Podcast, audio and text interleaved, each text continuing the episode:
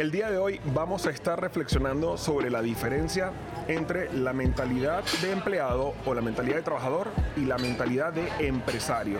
La diferencia entre ambas, y no desde un punto de vista básico, sino profundizando sobre cuáles son los motivos que llevan a algunas personas a adquirir o desarrollar un negocio con la mentalidad incorrecta de empleado, y también qué es lo que hace que una persona desee ser empresario pero sin abandonar esa seguridad, entre comillas, que, que te brinda un empleo.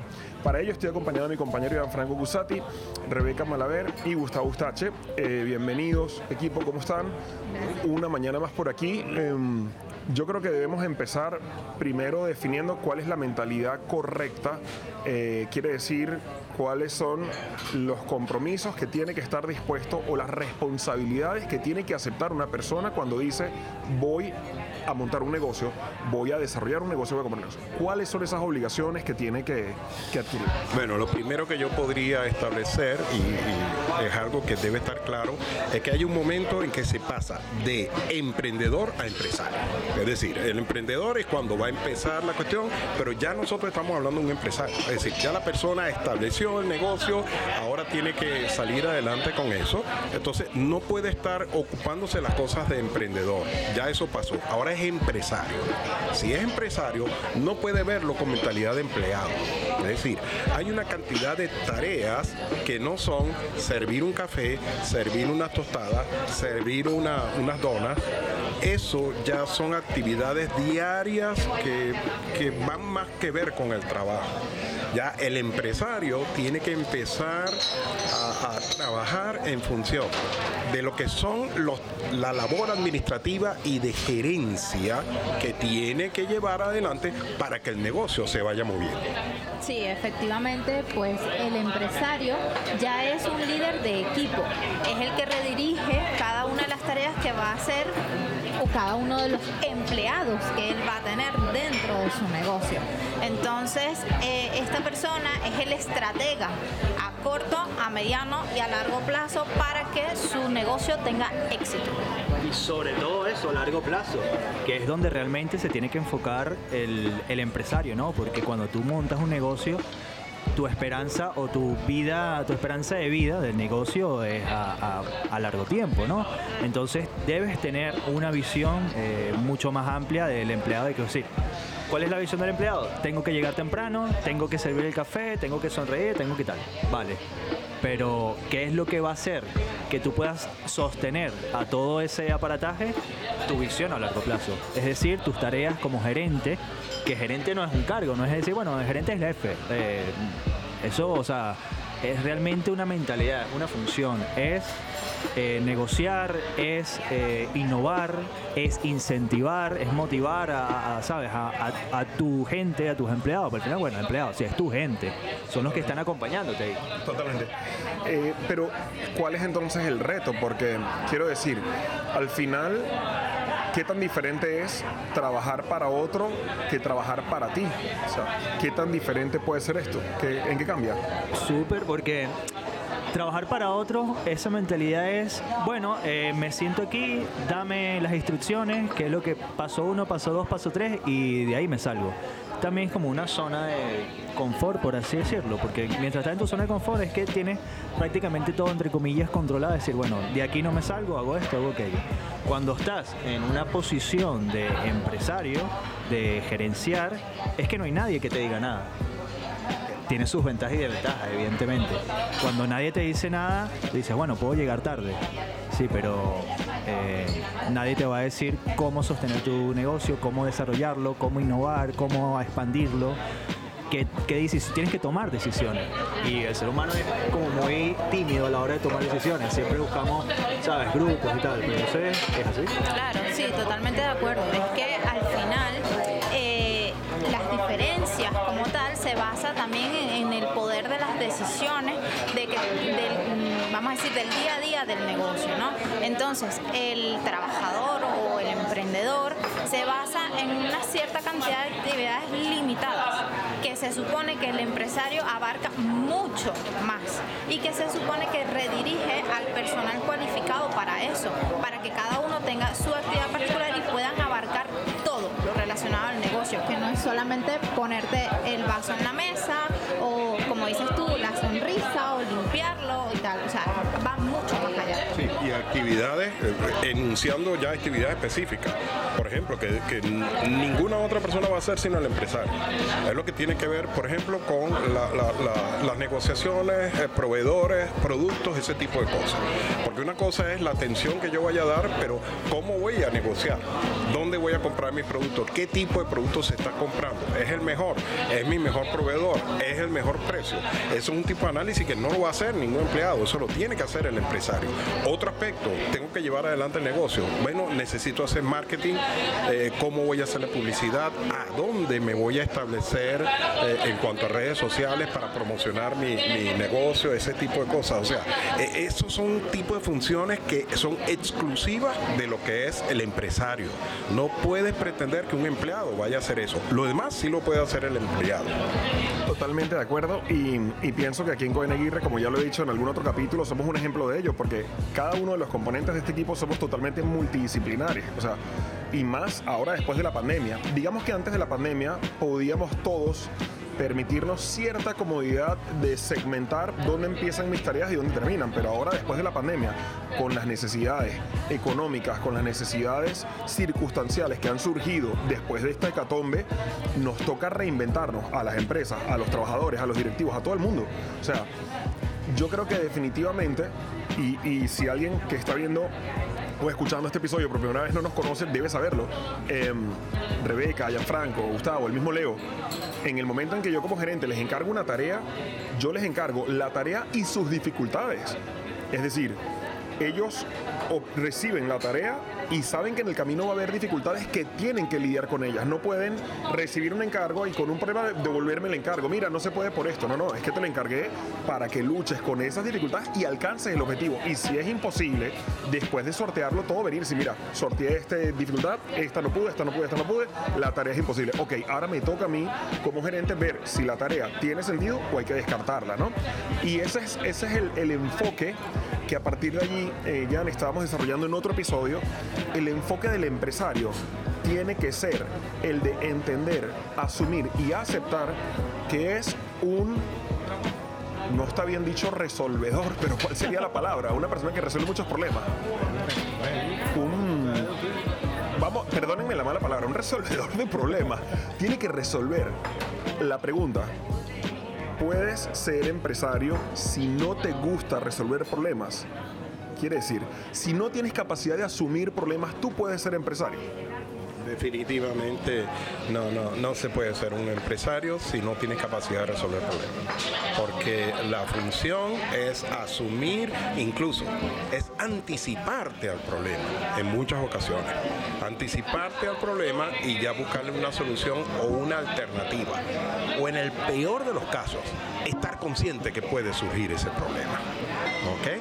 Permíteme que aprovecho y te hago un apunte, porque estuviste en el sector educativo. ¿No te llama la atención que a los niños nos ponen ejercicios matemáticos y los llaman problemas? Exactamente, exactamente. Se le llama problemas porque son situaciones que tienen que resolver. O sea, la idea es que te ponen, te plantean un enunciado que a la vez tiene una dificultad, no tiene un problema, tiene una situación, un proceso que tienes que resolver, tiene que buscar y tiene que buscar la mejor manera para resolver ese, ese problema con las herramientas que tiene. Si vamos a pensar, por ejemplo, un problema matemático, ellos te van a dar una serie de variables y tú tienes que buscar la respuesta en función de lo que tienes, ¿ok? Entonces, lo primero es identificar qué tengo. ¿Okay? ¿Qué me están pidiendo? Esto es lo que me están pidiendo. Ajá. ¿Qué tengo para obtener eso? Esto es lo que me están dando. ¿Cómo yo tengo? A raíz de esto, ¿cómo llego a esta, a esta conclusión? Rebeca, quiero añadirle a esto anterior de lo de la, lidiar con problemas. Una persona que no le guste irse a dormir con la cabeza cargada, ¿puede iniciar una empresa? Es que es difícil, porque realmente cuando tú tienes que lidiar con muchos problemas, tienes que hacer tomas de decisiones. Entonces, al final, eh, si tú eres una persona persona que no te gusta tomar decisiones en el proceso, llegar al objetivo es muy complicado, es sumamente complicado. O sea, en este proceso hay tomas de decisiones buenas y malas, pero hay que tomarlas, porque tú tienes que de alguna forma avanzar. Entonces, si no avanzas, entonces te quedas ahí en ese limbo, y cuando te vas a dormir no puedes conciliar el sueño. Y que incluso en ese momento no sabes si la decisión va a ser buena o mala, simplemente la tienes que tomar. Exactamente. Tienes que tomarla, y por eso tienes que tener visión, tienes que saber de lo que estás emprendiendo y tal. Y aquí es donde se pone a prueba lo que todos colocamos en el currículum. Sé trabajar bajo presión. Vamos a ver si sabes trabajar bajo presión. Vamos a ver si puedes dormir con una, con una saber no significa que te guste. Quiero aclarar que cuando pones saber no significa que me guste. Sí, verdad que me gusta. Jan, eh, ok. Eh, incidiendo todavía un poquito más, porque estamos profundizando más y más. Entonces, eh, a las personas, yo digo, y ustedes me dirán si están de acuerdo o no, a las personas no nos gusta tomar decisiones. Gran parte del estrés que yo como persona sufro es rechazo a tomar una decisión. Lo que me estresa, me estresa porque no tomo una decisión sobre ello. Como no tomo una decisión sobre ello, lo postergo, ¿bien? Y what goes around comes around, dicen los gringos, lo que va viene. O sea, tú no te preocupes, tú dilátalo que ya vendrá. O sea, tú mira para otro lado con este problema que él ya vendrá y vendrá repotenciado, vendrá más grande.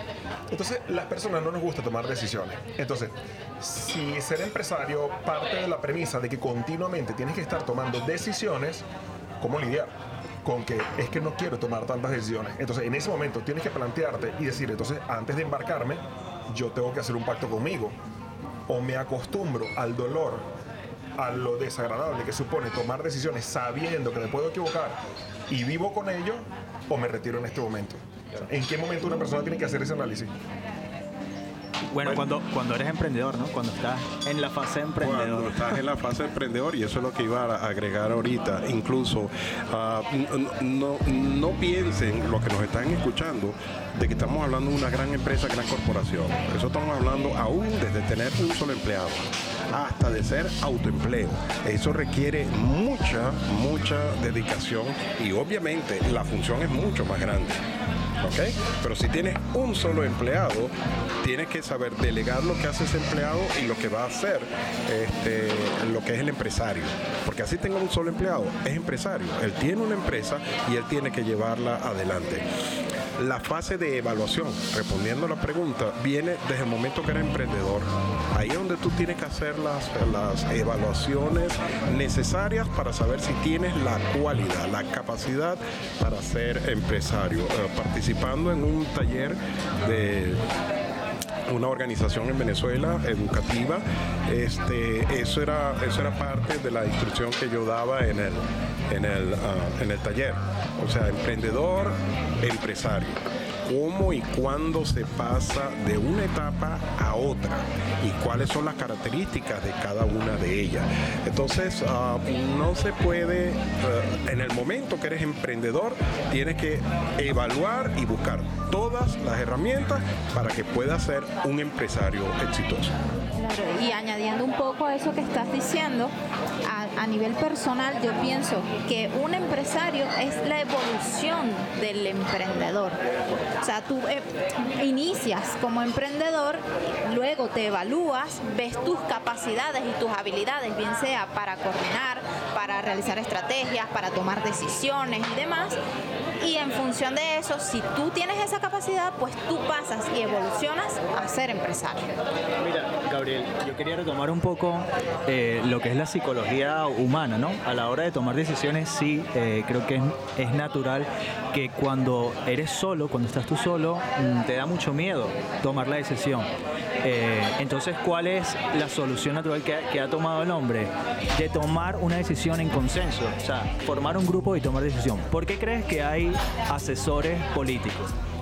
O sea, la presión que tiene un político de tomar una decisión a ese nivel es que no puede asumirla sola. Por eso tiene asesores políticos. Se reúne con asesores y le dicen, mire, tengo esta situación, pienso hacer esto. ¿Qué opinas? Mira, me parece, mira, ten en cuenta esto. Ten en... Entonces, al llegar a un consenso en grupo, la toma de decisión se hace un poco más llevadera. Es por esto que a la... cuando eres empresario, eh, nunca te... debes desarrollar solo. Siempre tienes, siempre vas a estar apoyándote de otras opiniones, de otras personas, y por eso eh, hoy en día los empleados van a tomar un gran valor, porque si dentro de tus empleados vas a encontrar a esta persona que puede apoyarte a la toma de decisiones con su punto de vista, porque él está en el día a día, quizás él, él tiene otra forma de verlo que quizás tú no lo has evaluado y tú dices, vale, mira, este me ha dado otra perspectiva, ahora voy a considerar esto. Esos son los empleados que van a, a, a valer ahora un poco más. Totalmente. Viéndolo entonces desde ese punto de vista y en todos los puntos que estamos eh, analizando, yo pienso que es muy importante que la reflexión de entender que, tal como dijo Rebeca, para llegar a ser empresario vas a pasar por un infierno llamado ser emprendedor, en el cual tienes que hacer de todo, tienes que hacerlo lo mejor posible, tienes que asumir pérdidas. Hay cosas que no vas a poder hacer, las vas a tener que dar por perdidas, y no estamos acostumbrados a perder. El problema, y quiero pasar de nuevo también por el mundo educativo, recordemos que fuimos víctimas de un sistema educativo donde se penalizó al que perdía, se penalizó al que se equivocaba, se burlaron o nos burlamos del que se equivocaba. ¿Se puede aprender sin equivocarse? No, no, no, no existe.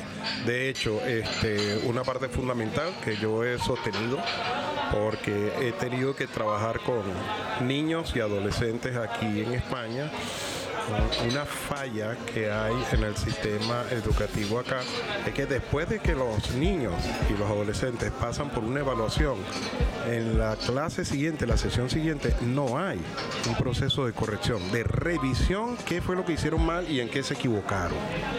Entonces, eso es un método muy malo, porque realmente mediante eso es que se aprende realmente en qué me equivoqué y por qué tuve la respuesta mala. ¿Okay? Uh, eso se utiliza mucho en los Estados Unidos. El sistema educativo en Venezuela en cierta manera, pero en Estados Unidos sí se utiliza mucho. Después de que presentan una evaluación, en la clase inmediata siguiente es revisar cuáles fue, eran las respuestas correctas y en cuál me equivoqué y por qué. Aquí no se da. Aquí no se da eso, y yo creo que eso es una falla muy grande en el sistema educativo. Volviendo entonces... Antes de que vuelvas de eso, te, te quiero preguntar, ¿no crees que eso es residuo de un sistema antiguo donde al alumno se le... En España se dice suspender, en Latinoamérica raspar. O sea, se le, se le de, digamos, se le finalizaba su examen con una nota baja. ¿No crees que esto es un residuo de que en el pasado a ti te raspaban o te suspendían y el alumno en la mentalidad de antes tenía el reto de descubrir por qué me rasparon e indagaba de forma independiente, y el sistema no tenía que hacerlo porque parte del reto era descubre por qué te raspé? Y ahora estamos en unas nuevas generaciones de desidia que les importa tres pepinos y que les da igual, o sea, suspendí, sí, bueno, perfecto. O sea, ¿no crees que t- estoy de acuerdo contigo, el sistema falla, pero aparte de eso, no crees que en otra época había otra mentalidad de parte del alumno? Puede ser, puede ser, no, no, no he profundizado en ese análisis, sin embargo, no creo que ayude mucho, no, personalmente, totalmente. No creo que ayude mucho al que tú descubras en qué te equivocaste. No, yo creo que es preferible decirle a la persona, mira, esto fue que cometiste el error, que te guíen. Exacto, y porque los docentes sabemos muy bien cuando ponemos, si es de alternativa, en cuanto a respuesta, ¿por qué la estamos poniendo? Porque sabemos qué pueden confundir y dónde se pueden equivocar, para que quede entonces la opción que realmente es la que satisface. Entonces, si sabemos por qué escogió una respuesta, se le dice, no, es que no te fijaste en esto y esto y esto. Y por ahí fue que vino, vino el error. ¿Ve? Entonces, uh, es algo que en cierta manera ayuda. Eh, muchas veces el alumno, el, el discípulo, el, el estudiante, aprende más en las revisiones que en la misma clase que ha tenido. Hay, hay, hay un chiste, slash meme, que dice... No, el profesor dice, no, la, la prueba está fácil, tranquilo, es de selección simple. Eh, indique cuál es el toro mecánico. Le sale un toro real revisando el capó de un carro y luego sale el toro, la máquina. Y tú dices, bueno, ¿cuál es el toro mecánico? ¿Cuál es la mitad de uno, no? Esto, sí, totalmente de acuerdo. Aquí el punto está en que eh, desde pequeños no nos enseñan a fracasar, no nos enseñan a equivocarnos, al revés nos penalizan. ¿Te equivocaste? Sí, castigado. Eh, ¿Te equivocaste en, en público? Ja, ja, ja, todo el mundo se ríe y te humillan. Entonces, claro, si me he criado en un entorno en hostilidad del intento, pues cuando yo sea adulto ya aprendí, no debo equivocarme, para no equivocarme no debo intentar nada. Fórmula perfecta para que no me castiguen, no me regañen y nadie se ríe de mí, no intentar un carajo. Claro, sí, te quedas como en esa zona de confort donde yo hago esto y ya está, que es lo que sé hacer y punto. No me arriesgo a mucho más. Y la verdad es que el tema aquí está en que más bien tienes que arriesgarlo todo, tienes que intentarlo, tienes que procesar y si te equivocas no pasa nada porque al final cuando tú evolucionas a ser empresario, esos pequeños errores o grandes errores que hayas cometido en el camino son los que tú vas a ir corrigiendo y vas empleando estrategias para que eso no vuelva a ocurrir. Totalmente. Um, la comodidad o el confort, entonces, estoy huyendo de equivocarme, estoy huyendo de pasar por dolor y tal. Eh, hablábamos de esto, Jan. Bueno, lo más cómodo entonces tiene que ser una franquicia. ¿Cuál es la mentalidad con la cual algunas personas se van a una franquicia? Correcto. Eh, hay muchas personas y, bueno, algunos clientes nuestros que llegan y nos dicen, no, es que yo quiero invertir en una franquicia porque una franquicia es segura. Una franquicia es un modelo eh, de negocio seguro. Y yo le pregunto, ¿y por qué crees que es seguro? O sea, ¿tú no crees que la franquicia eh, también es su negocio franquiciar? O sea, ellos lo que están apostando es por franquiciar a gente, no por hacer rico a, a, a otras personas. O sea, realmente ellos tienen también su motivación económica de que tú estés franquiciándote. Entonces, eh, cuando una persona, un cliente, tiene la mentalidad de trabajador, suele, eh, no, no, no es el cien por ciento de los casos, ¿no? Pero suele tender a preferir una franquicia. Por eso, porque creen que la franquicia va, va a asumir el trabajo difícil, es decir, la toma, la toma de decisiones, la negociación con proveedores, que sí, que algunas franquicias se vuelven los proveedores, pero te quita a ti el poder. O sea, ahí es do, cuando analizamos en los estudios la fuerza de Porter, los, el, una de las fuerzas es que tú tienes eh, el poder de negociación para, en tus compras con tus proveedores. Cuando estás en una, en una franquicia lo pierdes, porque es que la franquicia te dice, es que es esto y es esto. Y si, puede, y si, ¿sabes? Si tienes algo de, de empresario y encuentras un proveedor más económico, no puedes porque es la franquicia la que va a hacer. Entonces, al final, eh, esa mentalidad de trabajador influye mucho a la hora de decidir qué modelo de negocio eh, o, qué, o qué tipo de modelo de negocio vas a, a, a desarrollar. A, a, cuando digo tipo es o franquicia o un emprendimiento per, propio, personal. Quiero, quiero añadir esto, Rebeca. Entonces, algunas personas escogen la franquicia para tener a quien echarle la culpa si va mal. Papá franquicia. Es papá franquicia. O sea, a, a la hora de la pequeña, bueno, yo trabajo, tengo estas actividades y tú, franquicia, te encargas del resto.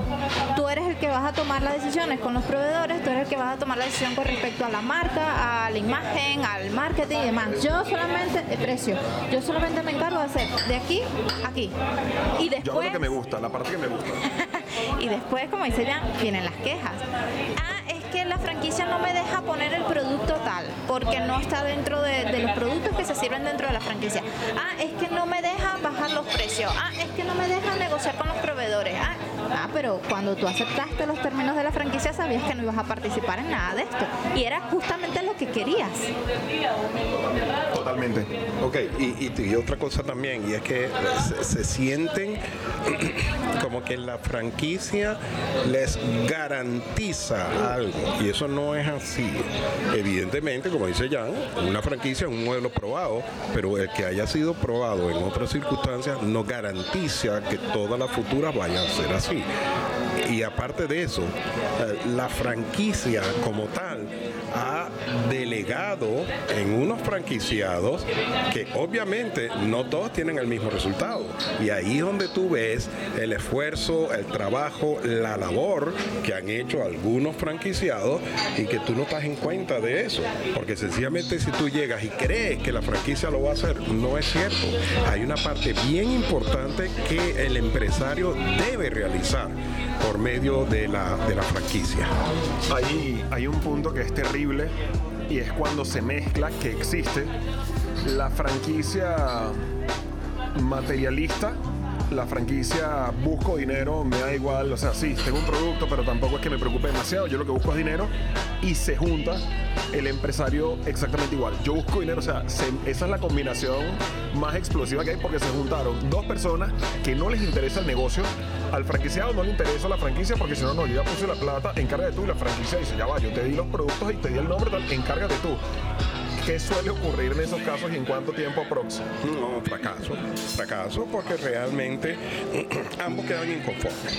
¿Okay? El, el franquiciado, porque supuestamente no es lo que esperaba. ¿Ve? Bueno, no, o sea, la franquicia me deja botado, yo no sé qué broma, tal, tal. Y la franquicia también, ¿no? Yo te di mi nombre, te di mi cosa y resulta que está siendo un fracaso. Entonces, más bien es una raya para mí como franquicia. Entonces, obviamente, el, el conflicto es entre, entre los dos.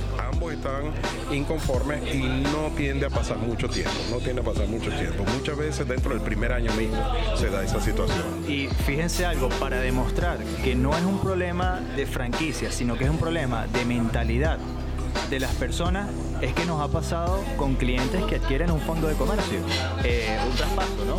Que es un, un negocio, una estructura ya en funcionamiento y simplemente tú la heredas o la, la, la adquieres en, en función de traspaso, evidentemente. Eh, ellos creen que esa acción de, bueno, yo ya estoy adquiriendo un modelo de negocio, ya yo lo que voy a hacer es abrir y seguir recibiendo dinero. Eh, no. Entonces, aquí con esto lo que quiero demostrar es que está en la mentalidad. No, no, o sea, no es porque, bueno, es porque las franquicias, no, no, no, no. Es la mentalidad de la persona o del emprendedor o del trabajador o de la persona que tiene el dinero, el capital. De no querer tomar decisiones, volvemos al punto. Exactamente. Rebeca, por allí, por allí eh, Fernando siempre comentaba y aplica muy bien, decía, eh, es que no es comprar el taxi, guardarlo en el garaje y acostarte a dormir. Eh, por el simple hecho que, bueno, es que ya pagué el taxi, o sea, me costó ciento y pico mil la licencia, ya pagué ciento y pico mil, ahora lo guardo en el garaje y me acuesto a dormir. Ahora hay que sacar el taxi, o sea, quiero decir, el error de las personas cuando adquieren una franquicia es que entienden, bueno, ya la compré, ahora yo me siento a, a dormir. ¿Qué es lo que pasa cuando tú compras un negocio y asumes esa actitud de, bueno, yo ya invertí? ¿Qué es lo que suele ocurrir? Claro, es que al final fracasas. O sea, mmm, si tú no tomas decisiones con respecto a tu negocio, las estrategias que vas a aplicar, eh, no asumes que tienes ciertas responsabilidades, como negociar con proveedores, como eh, servir eh, los productos, eh, tener tu materia prima, eh, hacer el marketing, etcétera, etcétera, es que no te va a durar nada el negocio.